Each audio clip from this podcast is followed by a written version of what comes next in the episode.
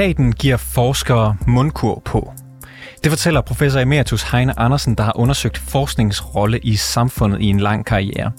Han fortæller desuden, at Danmark de ligger tæt på bunden, når man rangerer forskningsfriheden i EU-landene. I sommerferien der taler vi her i programmet med forskere, der fra den ene eller den anden fløj, eller måske endda fra magtens centrum, har oplevet, at deres ret til offentligt at sige, hvad de mener, er blevet indskrænket. Og hvis forskere de lægger låg på sig selv i den offentlige debat, hvem skal så sørge for, at den foregår på et oplyst grundlag? Du lytter til reporterne, og mit navn det er August Stenbrun.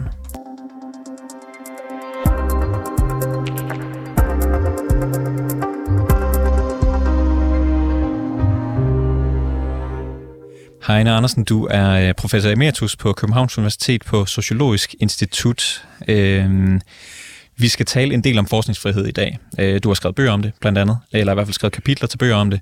Øh, men inden vi når til at tale om det, kunne jeg godt tænke mig bare lige at lære dig lidt at kende. Vil du kort ridse op, hvad du har brugt din øh, karriere på at forske i? Ja, øh, som sagt, øh, som du sagde, er jeg jo emeritus nu, det vil sige, at jeg er pensioneret. Det har været i nogle år. Men jeg, øh, jeg har sådan set igennem 50 år, der er det jo faktisk øh, forsket en hel del i, i sam, især samfundsvidenskabernes øh, videnskabsteori, men også mere generelt altså øh, videnskabsteori og videnskabernes og forskningens rolle i øh, samfundet. Jeg har også beskæftiget mig med andre ting, men altså det, her, det er en af mine øh, hovedinteresser. Altså, det har jeg så i særlig grad øh, dyrket her, faktisk efter jeg blev pensioneret, så også øh, taget nogle af de her mere øh, forskningspolitiske emner op, altså specielt altså omkring øh, forskningsfrihed og akademisk frihed og øh, de problemer, der har været øh, på det område. Så forskningen bliver bedre, og formidlingen om forskning bliver bedre. Er det sådan noget, du ja, har forsøgt? Ja, ja, det skulle være det, det, som gerne skulle komme ud Og hvorfor, hvorfor er det lige det, du har valgt at skulle, skulle vide din karriere, vide dit liv til? Ja, det er jo interessant sådan noget, men altså, det var ikke noget, jeg egentlig havde, øh, havde forestillet mig eller drømt om, da jeg startede med at læse sociologi. Øh, men altså, der er jo mange, når man starter med sådan et, et, et fag, så tror man alligevel og håber på, at det på en eller anden måde kan bruges til at, øh, hvad skal man sige, forbedre, forbedre forholdene i verden, rent udsagt, ikke? Altså give, give bedre forhold, øh, gøre en eller anden form for nytte, ikke? Og der blev jeg altså optaget af, øh, af, af, af da jeg begyndte at læse lidt videnskabsteori, altså at, at videnskab jo altså spiller en større og større rolle i vores samfund, og øh, det er jo både på det teknologiske område og, og det medicinske område, men jo også mere generelt i forhold til, til øh, hvad skal man sige, at få en, en oplysning i offentligheden, så man kan få en fornuftig øh, politisk øh, debat, hvor alle, øh, alle ideelt set altså har lige adgang til den viden, som man skal træffe beslutninger ud fra. Og øh, du har som sagt øh, været med til at skrive øh, flere bøger om forskningsfriheden i Danmark. Øh, kan du ikke starte med at forklare, hvad du forstår ved begrebet forskningsfrihed? Jo, øh, det er jo et øh, det er jo et øh, begreb, som er blevet diskuteret og indevendt og kuglegravet, øh, kuglegravet på mange måder. Altså især inden for de sidste, hvad skal man sige, 50 år efterhånden, som, som øh, forskningen altså kommer til at betyde mere og mere. Der findes, øh, der findes jo altså skrevet en hel masse om det. Altså et af de steder, hvor man kan finde den mest grundige og, og detaljeret udredning, det er faktisk nogle anbefalinger, som UNESCO har lavet, som altså ligesom skulle rette sig til, til øh, alle lande. Øh, og, og der kan man sige, at der er forskningsfrihed. Det går jo altså ud på, at der skal være størst mulig frihed, både for de enkelte forskere med hensyn til at vælge emner og teorier og metoder, og også med hensyn til, hvordan man vil publicere, men altså også frihed for øh, institutionerne, altså universiteterne, at de selv kan vælge deres rektor og deres ledelse osv., og at politikere eller andre ikke må blande sig i, hvem der nu skal ansættes, eller hvem der skal have tildelt doktorgrad og sådan noget. Det er altså det der armslængde princip, som man øh, hylder, eller som man går ud fra, og, og de fleste jo altså i oplyste demokratiske samfund vil erklære sig enige. Ja, det er godt, sådan skal det være. Men det er jo altså også vist sig, at det kan være meget svært at få det overholdt i praksis altså. Ja, og vil du bare give en sådan lynstatus? Hvordan er tilstanden for forskningsfriheden i Danmark lige nu? Jamen altså, den er jo øh, altså modsat, hvad mange måske går og tror i, i sådan et, øh, et øh, frit samfund som Danmark, så øh, står det faktisk ikke så godt til. Altså hvis man sammenligner med i hvert fald andre lande, som øh, vi gerne vil sammenligne os med. Det er klart, hvis vi sammenligner med, med hvad skal vi sige, Nordkorea eller Ægypten eller sådan noget, så har vi da heldigvis meget langt bedre forhold. Men øh, der er jo lavet nogle undersøgelser, hvor man sammenligner altså for eksempel med, med andre øh, øh EU-lande, der laver nogle større undersøgelser, altså man prøver ligesom at lave nogle indikatorer på graden af, af, af akademisk frihed, og der ligger Danmark faktisk øh, øh, næsten nede i bunden, når man sammenligner med andre EU-lande. Og det er jo noget, der måske kommer lidt bag på andre, men ikke bag på os, der har, øh, der har selv har forsket i det, og også, også fulgt med udviklingen øh, igennem de sidste 50 år. Så Danmark er i den dårlige halvdel, når det kommer til forskningsfrihed, i, hvis man måler i EU. Ja, det er. Og øh, hvad er det for nogle beslutninger, hvad er det for nogle tiltag, der ligger bag, at vi er nået dertil? Jamen, der er, altså, der er, er, øh, hvis man, der er to, øh, jeg skal vi sige tre hovedindikatorer, hovedfaktorer, som man kan slå ned på. Den ene, det er altså selve den øh, styrelsesordning, som gælder for universiteterne. Og det er altså i Danmark, øh, der, det er den kendetegn ved at være meget øh, topstyret, meget øh, hierarkisk, med meget lidt indflydelse til øh, til øh, de ansatte og til forskerne. Altså den der UNESCO anbefalinger, som jeg snakkede om, der bruger man et begreb, og det er internationalt brugt, som man kalder akademiske selvstyre på universiteterne, og det vil sige, det er altså i høj grad forskerne, som er med til at træffe beslutninger om ressourceanvendelse, ansættelse osv. Øh, der øh, indebærer den styrelsesordning, vi har i Danmark, at forskerne de er faktisk sat helt uden for indflydelse, eller næsten uden for indflydelse. Det er altså, man har, man har, man har øh, lavet en, en lovændring i 2003, som betød, at man altså prøvede at efterligne den Øh, ledelsesstruktur, som man finder inden for private aktieselskaber. Og så oven i købet i en meget gammeldags øh, version, altså med en bestyrelse i toppen, som så ansætter øh, rektor, og som så ansætter dekaner og institutledere ned igennem hierarkiet. Og, og disse ledere, de har altså så meget, meget, meget stor magt med, med hensyn til alle de beslutninger, som skal træffes om, hvad man skal forske i ansættelser, øh, forfremmelser osv., fordeling af ressourcer mellem institutter. Og hvordan er det et problem for forskningsfriheden, at der er topstyrede universiteter? Jamen det er det, fordi øh, fordi hvis man skal, hvis man skal have øh, god, øh, god forskning, så øh, er forskning jo, det er jo altså et af de områder, hvor der, hvor der kræves meget, meget stor øh, ekspertise, kan man sige. Det er meget specialiseret, og det er meget øh, øh, svært altså, at sætte sig ind i fagene. Og det vil sige, altså en rektor, en rektor han, har meget, han har øh, rent udsagt, altså aner han ikke, hvad der foregår på, rundt omkring på øh, laboratorierne, og han har ikke rigtig øh, simpelthen jo mulighed for at øh, sætte sig ind i det. Der er man så nødt til simpelthen at forlade sig på, at man får ansat nogle øh, dygtige og højt kvalificerede forskere, og så ligesom øh, satse på eller overlade til dem at, øh, at øh, øh selv øh, bestemme i høj grad over øh, forskningen og forskningsudviklingen. Og også, hvis der skal ansættes nye forskere og sådan noget. Ikke? Det var så en af punkterne. Hvad er, hvad er de andre punkter, der hvad kan man sige, har udfordret forskningsfriheden derhjemme? Ja. Øh, den, den anden øh, øh, hovedårsag til, at vi rangerer så lavt, det, er, øh, det hænger sammen med den øh, finansieringsstruktur, som har udviklet sig. Det er sådan nogle øh, strukturelle, øh, strukturelle faktorer, der gør sig gældende.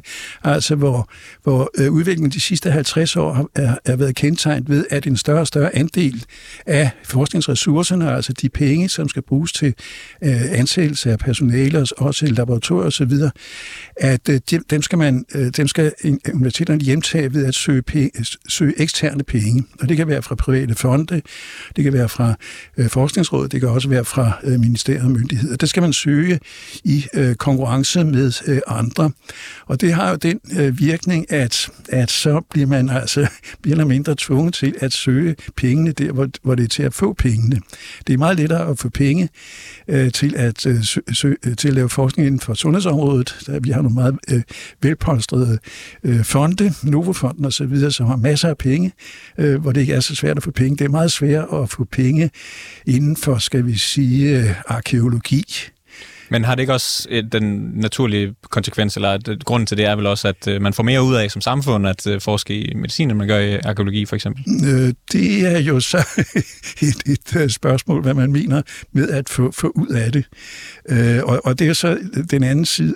Jeg skal lige gøre, gøre det her færdigt, fordi det, udover det, at det i høj grad bliver eksterne aktører, dem der sidder med pengene, som så får, får mulighed for at bestemme, hvad der skal forskes i, så har det også den meget øh, skadelige konsekvens, at at øh, en, en, man får en meget stor del af forskerstaben, som er ansat på korttidskontrakter.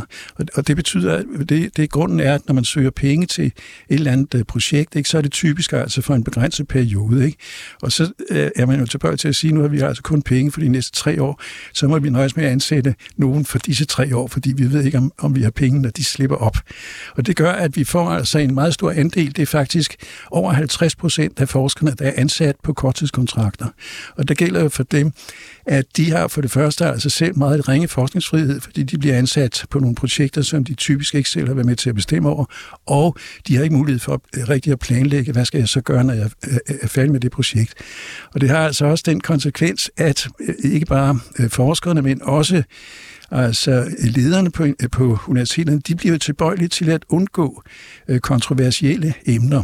Altså undgå emner, som på en eller anden måde kan genere ja, Novo eller medicinalindustrien, eller hvem det nu er, øh, og, og, og, og omvendt altså at søge nogle emner, som de, hvor, hvor, hvor øh, bevillingsgivningen vil blive meget tilfredse med, øh, med de resultater, der kommer. Ikke? Og det vil sige, at man går glip af den forskning, som, som kan være meget vigtig, altså for eksempel om, om bivirkninger af medicin eller miljøskader af, af produktionen og, og, og inden for de politisk følsomme områder, som øh, har noget at gøre med religion og indvandring osv., øh, der vil man være tilbøjelig til enten ikke at forske i det, hvis det kan sige, eller undgå at komme med kritiske resultater. Og det skyldes simpelthen, at den finansieringsmodel, der er, det er, at ja, private fonde, private virksomheder, forskellige øh, typer kan ligesom give de her penge, så bliver man ansat for eksempel på en, på en uh, treårig kontrakt som forsker.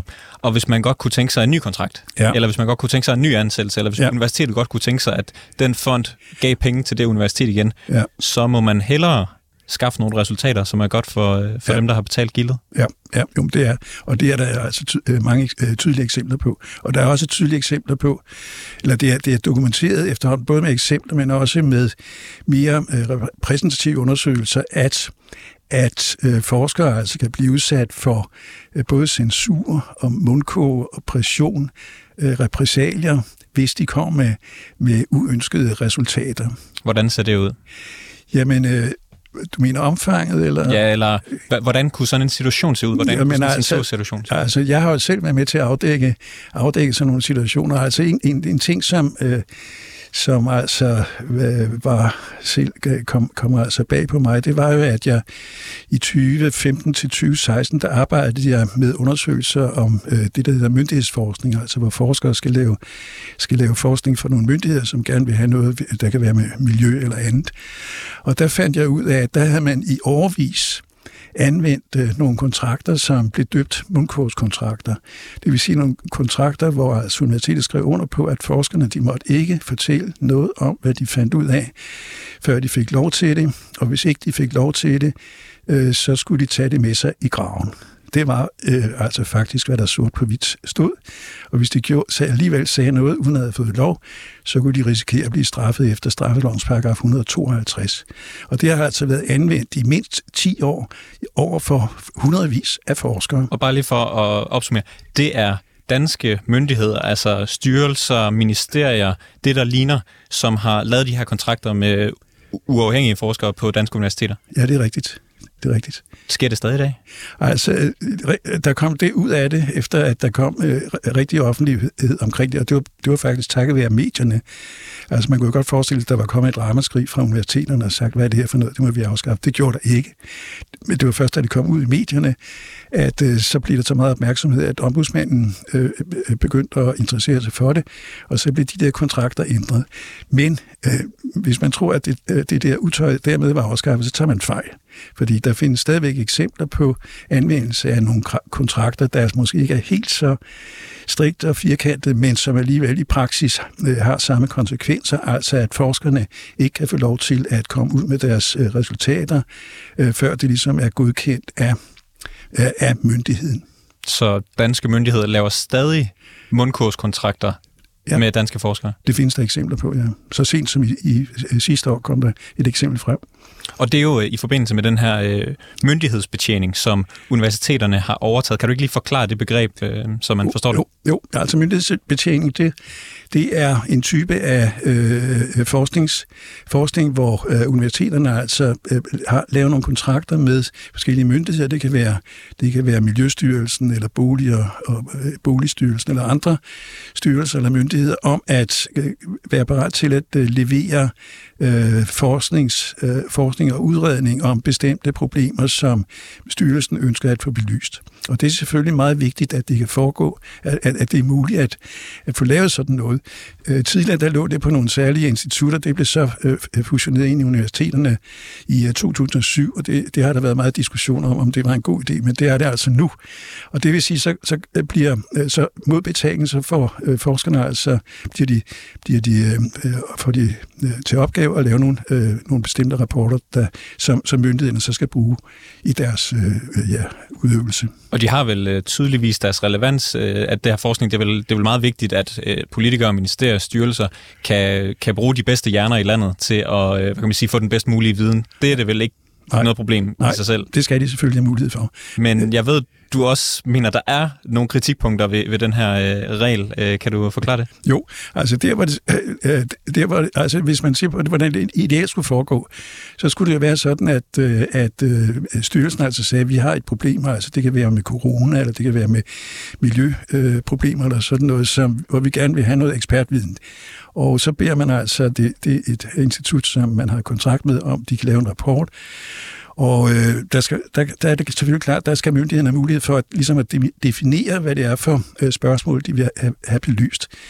Hvis man så ser på den øh, ideelle verden, så skulle det jo være sådan, at når det så var defineret, og man havde aftalt, at der er det nødvendigt at bruge så også mange ressourcer, og det, vi skal have et øh, år til at lave det, så blandede myndighederne sig overhovedet ikke i det mere. Så trak de sig tilbage og overholdt det her armslægte princip, og så lavede forskerne deres øh, rapport, det kan jo godt være, hvis forskerne undervejs ligesom kom i tvivl om, om de nu havde forstået spørgsmålet rigtigt, så kunne de kontakte myndigheden og lave en, en dialog omkring det. Men ellers så laver de deres undersøgelser og deres rapport, så offentliggør de rapporten. Og jeg kan næsten se på dit smil, at det ikke er sådan i dag. Jamen nej, det er det altså langt fra. Altså, Hvordan ser det så ud? Jamen altså, det er jo, øh, øh, det er jo, altså det er ligesom... Øh, det, det, det tager lang tid at, at forklare det. Altså, der er mange detaljer og lidt kompliceret, men altså, der er lavet en, en række, hvad skal man sige, håndtag og ordninger og organiseringer, sådan, så, så myndigheden altså hele tiden har mulighed for at øh, øh, holde lidt øh, hånd i hanke med, hvad der foregår, og, og altså med sådan jævnlige møder hen igennem øh, forløbet og styregrupper og sådan noget. Ikke?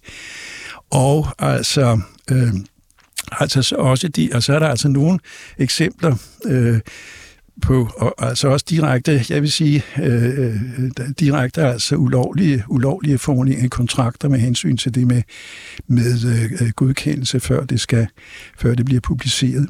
Og altså, det er, jo så, det er jo så den formelle del af det, men så er der selvfølgelig også den, hvad skal man sige, øh, øh selvcensur eller selvkontrol, som forskerne jo bliver tilbøjelige til at anlægge, øh, i, altså hvis de ser for os, at nu udløber vi øh, vores kontrakt på måske 100 millioner, den udløber her om et øh, års tid eller sådan noget, måske skal vi lige øh, være lidt varsomme med, hvad vi måtte fremkomme med af ubehagelige resultater, indtil vi har den næste kontrakt. Så det vil, så det vil sige, ja, hvis, hvis man er blevet hyret til at lave øh, bæredygtighedsrapport 17, 2017, 2016 og 2018, øh, så hvis man gerne vil have 19 med, så gælder det om, at, at 18'eren den er, den er god. Jamen, det vil der, være, det vil, vil der være en, en tendens til, ikke? Øhm, men det her, det er jo ikke, altså det er jo ikke det meste forskning, der blev lavet i Danmark, der blev lavet til, øh, til myndighedsbetjening. Så hvad kan man ikke sige, det, det er et isoleret problem, øh, og så ser det vel fint ud på resten af universiteterne, eller hvad?